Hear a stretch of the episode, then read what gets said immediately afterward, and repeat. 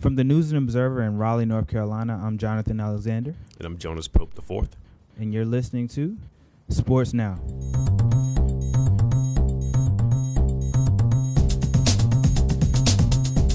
All right, welcome back to Sports Now. I'm Jonathan Alexander here with Jonas Pope IV, and we're here with a returning guest. His name is Andrew Carter.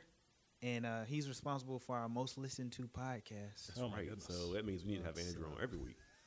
I know. That's basically what you're telling me. The ratings go up when we have Andrew. Boy, I'm not sure what to make of that. They love you. Sounds like you guys need some real help. Yeah, they love you, man. That's the case. Yeah. But it's an honor to be on with you all. Thank you for having me back. We're glad to have you back. So today's podcast, we'll talk about one of your most recent stories last week. The NCAA committee's report that is chaired by Condoleezza Rice came out. Mm-hmm. You kind of analyzed it. First, before we get into your story, can you talk about the background of how this came about? Of course, the FBI is investigating corruption in college basketball, and and Mark Emmert, the NCAA president, yep, set up this. Can you talk a little more about the background? Yeah, so the background on it is basically that late last September, it was kind of a day that reverberated across the country in the world of college basketball. A pretty shocking turn of events where you had the U.S. Attorney's Office out of New York, the Southern District of New York, basically announcing this sting operation that the FBI had been undertaking for the past year or two. I can't remember the time frame of the investigation. But you had 10 people who were arrested in the world of college basketball. You had 4 assistant coaches at different programs around the country. You had a Adidas executive, Jim Gatto. You had financial advisors. You had agents. And the legal implications are still a little bit dicey. If you talk with some legal experts out there, there are some people who don't really believe that there's much of a case in terms of law breaking. Mm-hmm. So there's been some confusion as to the strength of the Fed's case. But one thing unquestionably that it did was it kind of, it uncovered in black and white for everyone to see what had long been assumed, that being that there's a lot of shady stuff that goes on behind the scenes in college basketball recruiting among these shoe companies, among agents, among financial advisors. You have people trying to induce prospects and their families, giving them money, loans, this and that, to try to either get a kid to sign with you if you're an agent or a financial advisor, or if you are a school, try to get a kid to commit to your school. So that happened in late September. 10 people arrested, like I said, sent shockwaves throughout the country, even though, people who cover this stuff, like I covered college basketball for 10 years, and we always hear these stories, mm-hmm, right? But it's, it's really difficult to actually get at it and report it. And I remember one observation I had when this whole thing broke, it was just that, hey, this really isn't that surprising, people. Now it's proven, we have the evidence of it through the, through the form of this FBI investigation. And there's documents and there's wiretaps and this and that. But we kind of knew that this had been going on for a long time. But from a media point of view, covering it, try to get at it, it's really, really difficult. And it took an FBI investigation with wiretaps, with subpoena power to really get a hold of it and kind of show once and for all that this is how it works. So on the one hand, you had people be like, well, yeah, okay, what else is new? This is kind of business as usual in college basketball. But then, the official reaction from NCAA headquarters in Indianapolis was one of just shock and disbelief, and Mark Emmert came out with these very powerful statements. He, of course, is the NCAA president.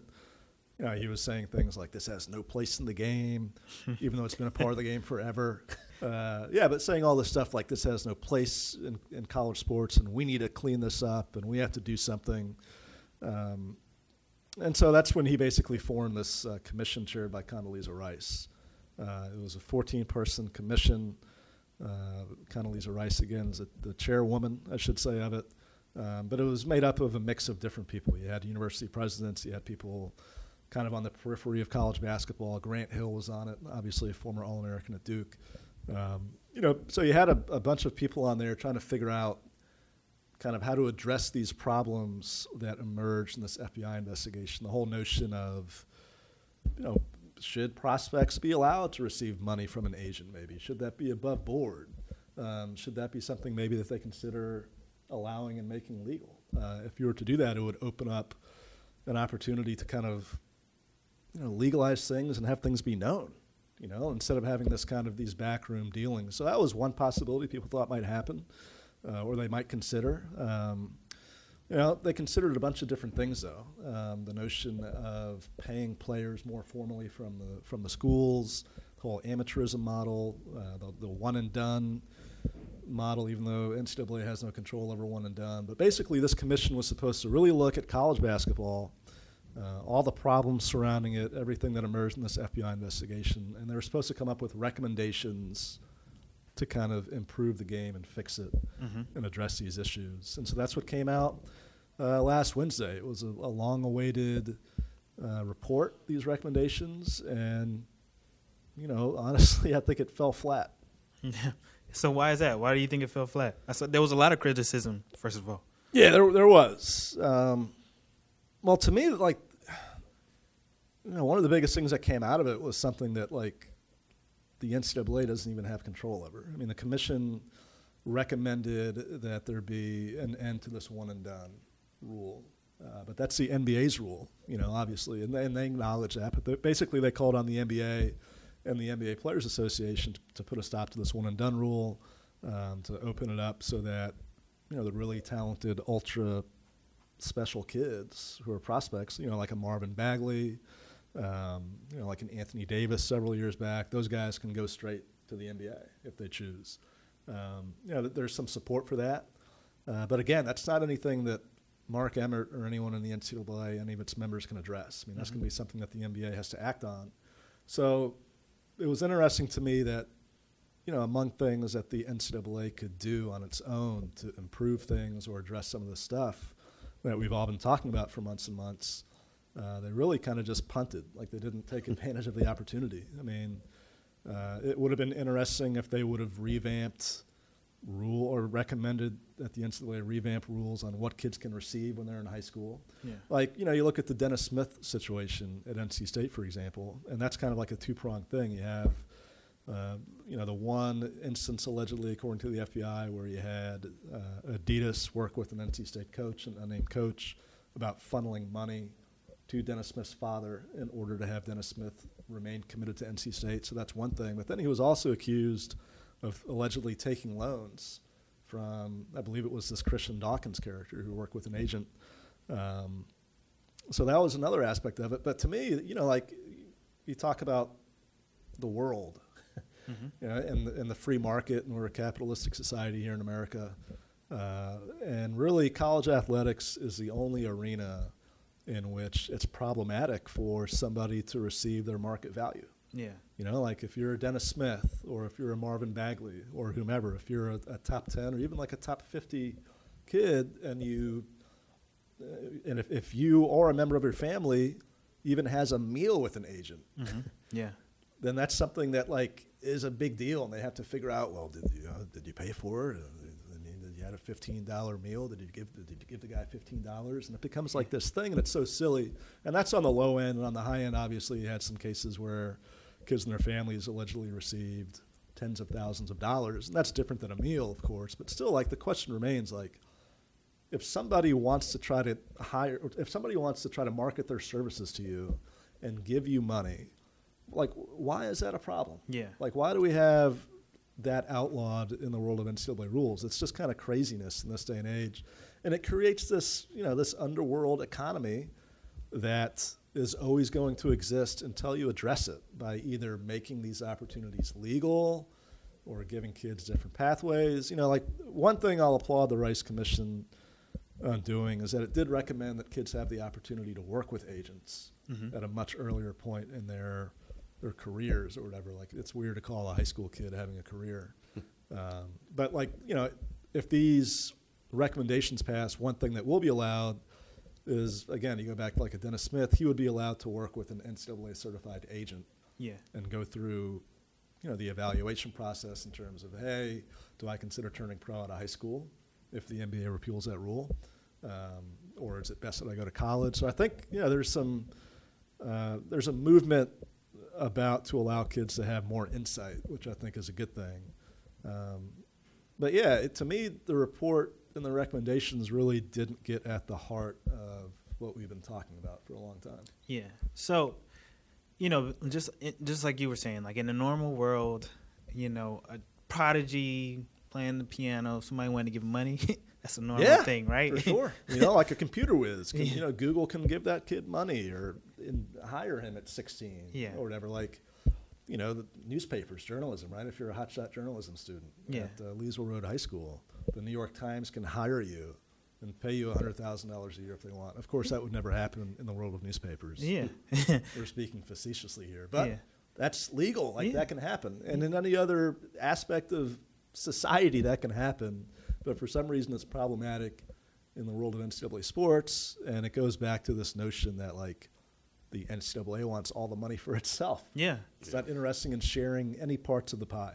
So, I mean, it kind of seems like if you know, if the recommendations or if you did away with the amateurism rules that doesn't allow players to make money off their likeness, you know, if you did away, none of this would be an issue because – you know, agents would be allowed to pay players, or shoe companies would be allowed to pay players. And right, and that was another thing, too. Like, we heard for months that the commission might take up the whole name, image, and likeness issue, which is basically something that Ed O'Bannon raised, former UCLA basketball star. He has a court case that's going through the court system, legal system right now.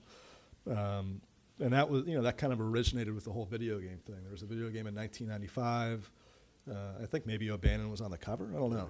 Yeah, I had that game, by the way. Me too. Pretty good game. Oh, man, I missed the college games. Yeah, I loved that game back in the day when I was a kid. But, yeah, so that case came about when O'Bannon, years down the road, I think it was, I can't remember, 14 or 15, whenever he started that lawsuit, maybe even 2016, but I feel like it's been around longer than that, you know, basically sued and said, hey, you know, I mean, I'm part of this video game. I was in college, I had a scholarship, but I wasn't making any money off of this multi-million-dollar business. That's not right. And so the commission had the power to kind of at least make recommendations about whether an athlete should be able to profit off his name, image, and likeness. And they completely just said, we're not going to address that. We're going to wait and see what happens with this legal case, which I thought was a little bit cowardly, honestly. But, yeah, there's different ideas about handle that. I mean, some people favor the Olympic model, in which an athlete can profit from endorsement deals. Then you take the whole, you know, the paying the players idea out of the school's hands. They don't have to worry about it. Yeah. It's not coming out of their pocket. Yeah. That's brilliant, actually. You know, but then, you know, the opponents of that, Bubba Cunningham, the UNC athletic director, is one of the opponents of that idea. And I talked with him a week or two ago about why he does not favor it. And he raised a good point. Like, his argument is basically like, if you have the endorsement model, then basically it opens things up to where, you know, you're going to have, say, for instance, like the local car companies in different college towns competing for prospects by giving them more money. To which I say that kind of exists now. Yeah. Like with the shoe companies. A little bit. Yeah. With the shoe companies, with illicit payments from boosters. And also the whole idea that, like, there's this even playing field in college sports. It's always been ludicrous to me. Yeah, it's not. It's not even at all. Yeah, like, you know, Duke has things in its men's basketball program that NC Central doesn't have, like tradition, facilities, a coach that makes $10 million a year. Yeah. All that. Just, like, name a few things. Yeah, yeah, like, you know, I mean, look at UNC. The UNC has a 21,000-seat arena with a big weight room and locker rooms, all this stuff. Like, there is no equality now. Yeah, what did North Carolina Central just get? Gatorade station? Oh, they got a fueling station. We can get bars and... You get Gatorade bars and little smoothies between class, as opposed to a training table. Or do they have a training table? No. Yeah, see, that's like a great example. And I remember, like, one thing that really stuck out to me, speaking of stuff like that, is, you know, we all watched the NCAA tournament with the UMBC moment against Virginia. And what struck me about that game is there was a guy, I can't remember the circumstances, but there was a guy on the bench who maybe he was dehydrated or something, and they didn't have any like state-of-the-art solution or whatever. They basically gave him like a salt lick type thing or a salt tablet, or whatever. And it's like a very crude, primitive way of addressing whatever that kid was going through. And that's because they just don't have, they don't have the resources. Yeah. And so to suggest it like, oh, well, if you make this name, image, and likeness thing, you open that up and, you know, kids can get endorsement deals, and that's going to make things unequal. It's not equal now. No. That's a very good point. I really don't think a lot of people even look at it like that. But that's an excellent point. It's not even them. Yeah. No, it's not at all. And that's something that I've thought about for a long time because, I mean, the NCAA, I think, operates under two fallacies. One is that it's okay not to compensate kids because they're getting a real education. Well, okay. In some instances they are, maybe, but there's been many cases that have proven that that's not the case. The UNC situation, where these really questionable classes, and it's like, you know, what kind of educational experience are you actually offering athletes? That's one example. I can't remember what I was going to say with the other one, but that that's a glaring one. Yeah. And then it's it'll come back to me. I mean, you know, Michigan had their situation. Michigan, Auburn. Yeah. I mean, yeah, you go on and on down the road, and it's just clear that, like, yeah, there's an opportunity to get an education. Number one, if you're equipped, if you arrive in college with the necessary tools to study. I mean, I don't, you know, in some cases, yeah, I blame the kids because, sure, you have some instances where guys don't want to be there. They don't want to put in the work. But there are cases where the kids do want to be there and they do want to put in the work and they're ill-equipped to do it, or they don't get the help, or they don't have time, or they want to major in something that they really can't major in because they have to practice their sport for 40 hours a week, or be in film study, or meet with the coach, or this and that. So, you know, to me, the whole thing is, it's just kind of a racket. And, you know, I don't see anything that this commission put forth changing really much about any of this. Like, you know, the core issue is at the heart of what we were talking about for months and months when unaddressed. And they made it all about protecting the status quo, protecting the collegiate model, as they call it, when really we should probably be considering blowing up the collegiate model. Yeah. I mean, it's like dated. Yeah. I remember watching a documentary about, you know, NCAA. I can't remember the name of it. It's on Netflix, but it just talked about how dated it was. It was made way before, you know, ages and money and stuff came into play. It might have been the documentary that Dan Kane was in. Yeah. What's the name of it? I can't remember, but it was good. Yeah. It was very good. Went to a private screening of it back in the day. Yeah, I remember that too. I watched it too. But like, being that it was formed by the NCAA, you know, influenced by the NCAA, this committee, you kind of wonder, would they had even considered doing away with the amateurism? Because the NCAA surely doesn't want... no, they don't want to deal with that. Yeah. You know, like, because the NCAA is A-okay with things. Yeah. Especially as much money as they're making. Yeah, from the financial point of view, the NCAA is in good shape. You know, the NCAA tournament, while college basketball might not be as popular as it was years ago, it's still a billion-dollar business. That 1 month in March, that brings in a ton of money. And so, yeah, like, I think there's just an overall, you know, when something bad happens, like this FBI stuff with the investigation, when people are getting arrested, it's easy to wave your arms and say, oh, this is terrible and we have to do something about it. But when push comes to shove, I think the people in charge, the people that make decisions, are okay with the system. Mm-hmm. And they want to maintain it because I feel like they think, you know, if you open up the opportunity for kids to make money off their name, image, and likeness, the people at the top who are in control of things, I think they view that as the start of a slippery slope. Where what's going to happen next? Or, you know, are you going to have a minimum income requirement type thing, or a minimum like salary wage that you have to pay kids? Yeah. You know, that they're worrying about. And so, I think that's kind of what really keeps a lid on this stuff, is that they don't want to open up anything where guys are getting compensated. Yeah. And that was why, you know, it was interesting that they recommended the end of the one and done thing, which personally I think kids should have the opportunity to go out of high school if they're ready. Now, naturally, there's going to be some guys who think they're ready, but they're not, and they're going to make bad decisions, and that's a shame. But Marvin Bagley certainly could have gotten drafted this year. Anthony Davis years ago. I mean, there's been a bunch of guys. Yeah. Look at, I can't even remember some of the guys that Duke has had in recent years because they've been there and gone so quickly, but like a Jaleel Okafor a few years back would have been drafted, like a lot of these kids. So if you make that the case, then – you know, I think that's a good thing. But they're hoping that if that's the law, then it will just kind of solve the problem. Yeah. That like, oh, well, if Marvin Bagley just goes pro out of high school, then we don't have to worry about Nike hooking his family up with all this money. Mm-hmm. You know, so I think there's a hope on behalf of the commission that that would solve a lot of these issues. And it would solve some of them in some cases. Like naturally, if some kids can go pro out of high school, you don't have to worry about whether they took money from an agent or whatever. But still, I mean, you know, like a lot of these kids who are even in the top 100 are wrapped up in shady stuff. Yeah. Whether they want to or not. Because that's another thing that we learned through this whole thing is like sometimes it's not even the kid asking for money. The kid might not even know. Like I'm not convinced that Dennis Smith knew that he was up for grabs monetarily or that he was, you know, people were bidding for his services. Mm-hmm. You can argue that he didn't know. That could have been something with his dad, Adidas and NC State. We don't know like what the kid knew or didn't know. Then, yeah, there's always going to be people trying to take advantage of these guys' talents, whether it's an agent, financial advisor, shoe company. And unless you figure out a way to actually really address the meat of that, I think it's just going to continue. Yeah. So I wonder, you know, based on what you know of the Dennis Smith situation and these recommendations, do you think the recommendations could have prevented a Dennis Smith incident or what happened? No. Not at all. Like, and that was the interesting thing that when this came out, like, it just these recommendations didn't do anything to address this stuff. You know, it didn't do anything to address the possibility of an agent getting at anybody. You know, like, you can argue maybe that the recommendations concerning penalties would be a deterrent, mm-hmm. especially, you know, for like the unnamed NC State coach, remember that was? Because mm-hmm. the commission did recommend that level one violations come with the possibility of a 5-year postseason ban. That's significant. But at the same time, too, you think about how this case emerged.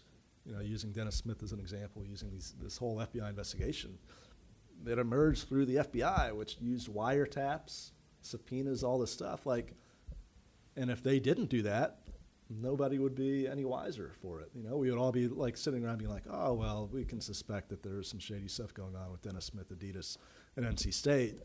But it would kind of end there because there's no way to prove it. Yeah. You know, like journalistically covering this stuff can be really frustrating because, you know, no one wants to talk about it on the record. No one really wants to provide documentation.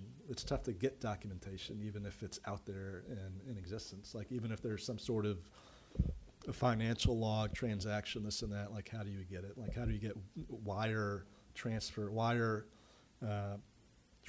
money over wire? Like how do you get records of that? You know what I mean? Like, so it took an FBI investigation for this to come out. So to suggest that these new penalty measures would be a deterrent, you know, I'm not sure if I buy that just because it's so easy to hide this stuff. Like if you know what you're doing, you're not going to get caught, mm-hmm. basically.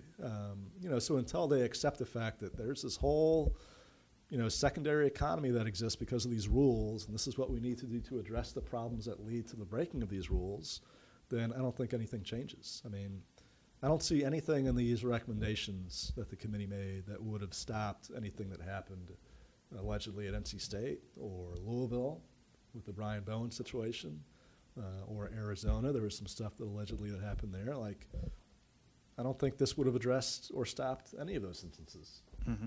Yeah. And I do want to say that I reached out to the office of Condoleezza Rice and asked her to come on the podcast, and they said, we regret that Dr. Rice will be unable to oblige given a busy schedule of teaching and traveling commitments. Does she know who you guys are? Probably not. Apparently not, man. No. Yeah. I like you, Andrew, but that probably would have crushed your numbers. If she's stiffing you all on the podcast, I can't believe it. Yes, I just wanted her to, because, you know, there was criticism, so I wanted her to. I mean, Condoleezza, I've come on the podcast. So. Twice. Yeah, twice now. So at least you can do is come on once. Yeah, please, come on. Does she know who we are? Apparently not. Yeah. She flaked on us. Man, that's surprising. Well, they did wish us the best in our future endeavors. So. Well, you know what? That's nice of them, though. Yeah, thanks. Thank you very much. Thank you very much. It's very kind of you. Yeah. Yeah, she probably would have done well numbers-wise. Yeah. Well, Andrew, that's all. But you can headline it. You can just kind of tease it, like why Condoleezza Rice didn't join our podcast. Yeah. And then people will click on it to find out. That's very true. Yeah, that's a good idea. I like that idea. Well, Andrew, it's always a pleasure. We appreciate you coming on the show. Thank you all for having me. Yeah, it's always a lot of fun. Always, man. Please come back. I will. Just invite me anytime.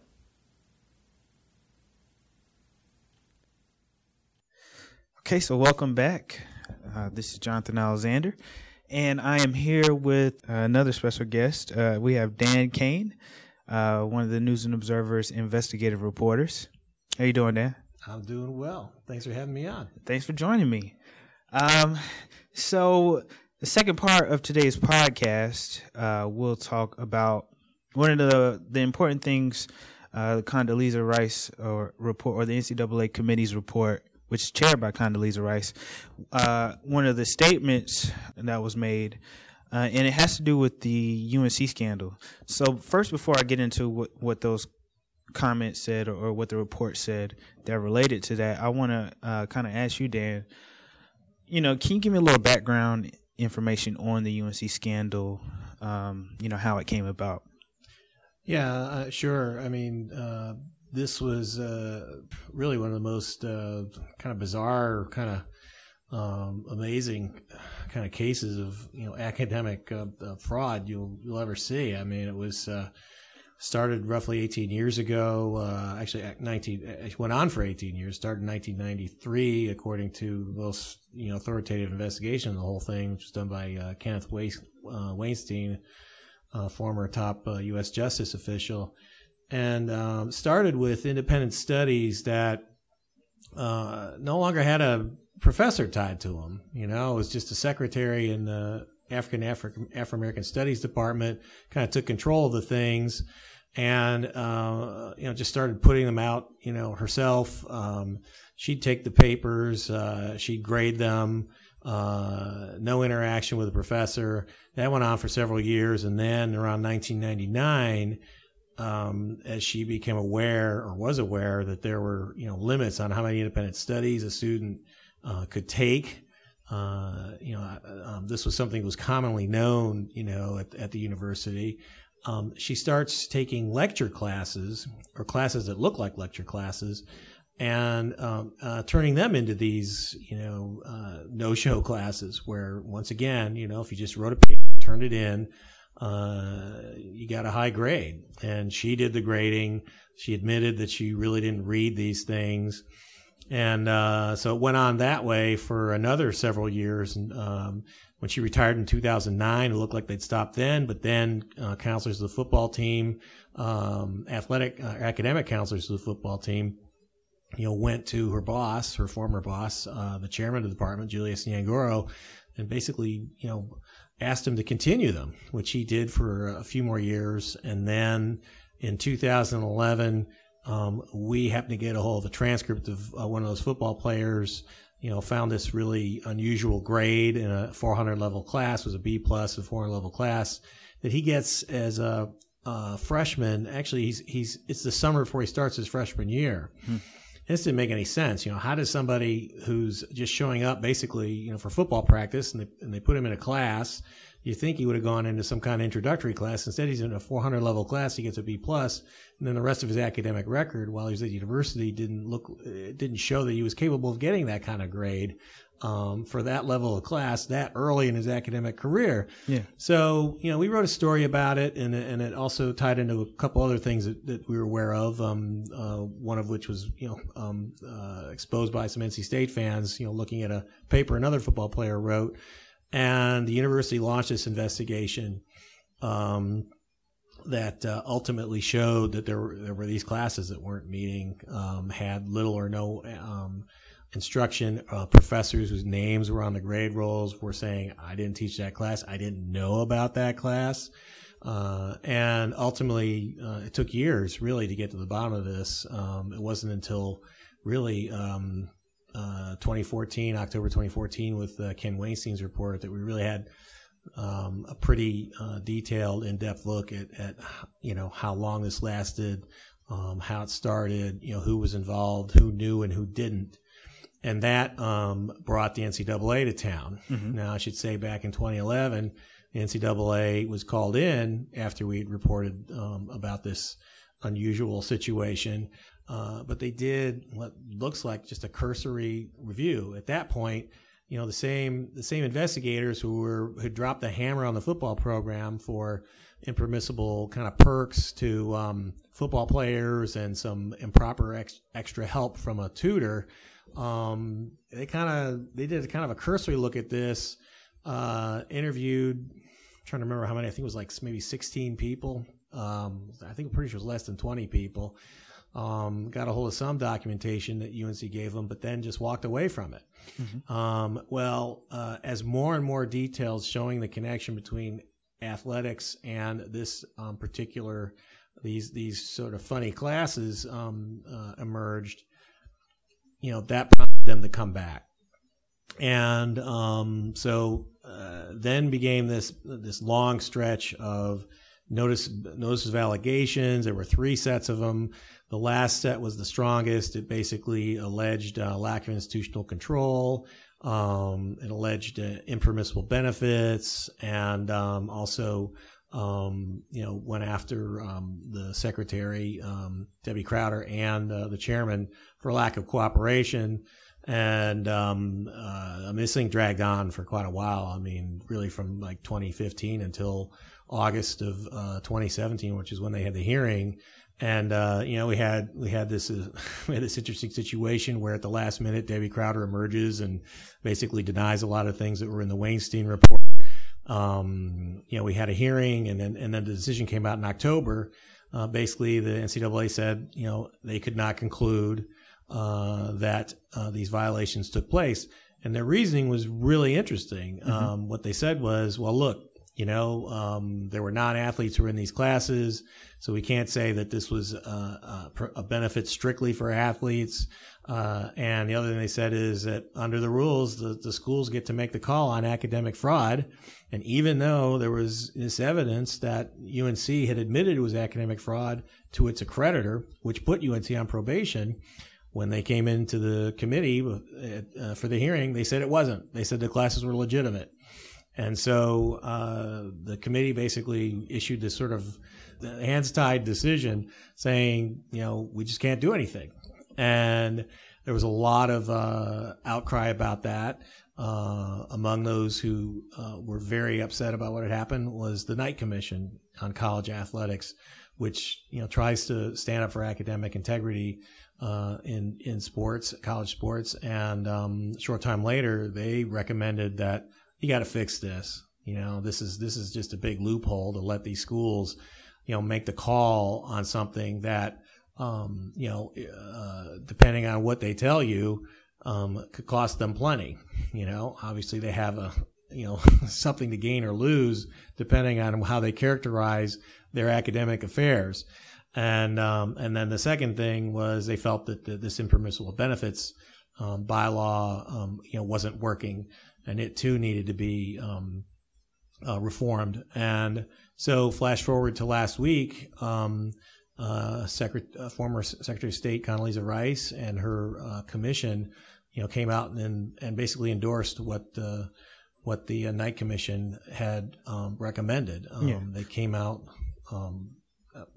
with basically saying that the NCAA needs more jurisdiction over academic matters, and that this notion that a school can't be punished because non-athletes also benefited, and I loved how they put "benefited" in quotes. Yeah. That needed to be changed, and those are pretty significant changes for the NCAA and the member schools. That's something that they will have to do. A lot of other recommendations in that report kind of point to the NBA having to do something, or agents having to do something, or the sneaker companies having to do something, or the AAU teams having to do something. This one is all internal. This all looks at what we can do, being the NCAA and its member schools. And it'll be interesting to see as this moves forward whether or not, this one clear thing where it's all can be handled within the NCAA and its members, whether they can do that. Yeah. So, it was interesting, I guess, when they started this commission, there was the assumption that they were only addressing, this corruption case that the FBI is investigating. But it was interesting that this line, and I'll read it exactly as it is, says the NCAA must have jurisdiction to address academic fraud and misconduct to the extent that it affects student athletes' eligibility.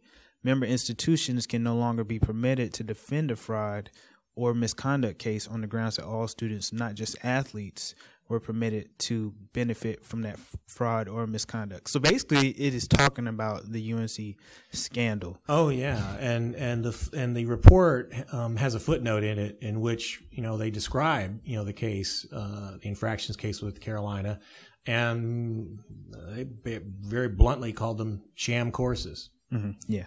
And that was very interesting. Do you know why they decided to address this? Well, I think I mean, obviously, you know, the Knight Commission, I mean, it was literally 2 weeks after the decision came out. I think it was at the end of October when they had their, you know, one of their, I think they meet twice a year.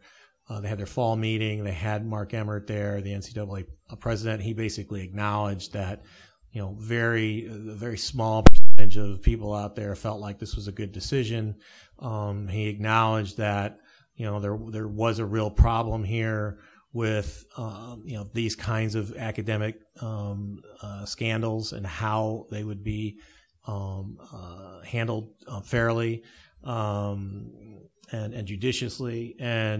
And so two of the members on the Rice Commission are on the Knight Commission. Mm-hmm. And so you kind of had a direct line there. The chairs of the Knight Commission had sought to meet with Condoleezza Rice and the Basketball Commission, and another who may have had some input was I'm talking about the Rice Commission is the Notre Dame president, Father Jenkins, who was very upset that, you know, Notre Dame got whacked pretty hard over an academic misconduct case at their school involving their football team, and literally had a runner-up championship season vacated over that. While Carolina, you know, escaped, you know, any kind of punishment for something that, you know, it was clear it's far worse. Yeah. Far worse what happened to Carolina. Mm-hmm. So yeah. Well, Dan, all very interesting stuff. I appreciate you joining me today, and hopefully you can join me in the future. Oh, I'm happy to. Yeah. All right. That's all we have for today. Thanks for joining us. I'm Jonathan Alexander. I'm Jonas Pope IV. Signing out.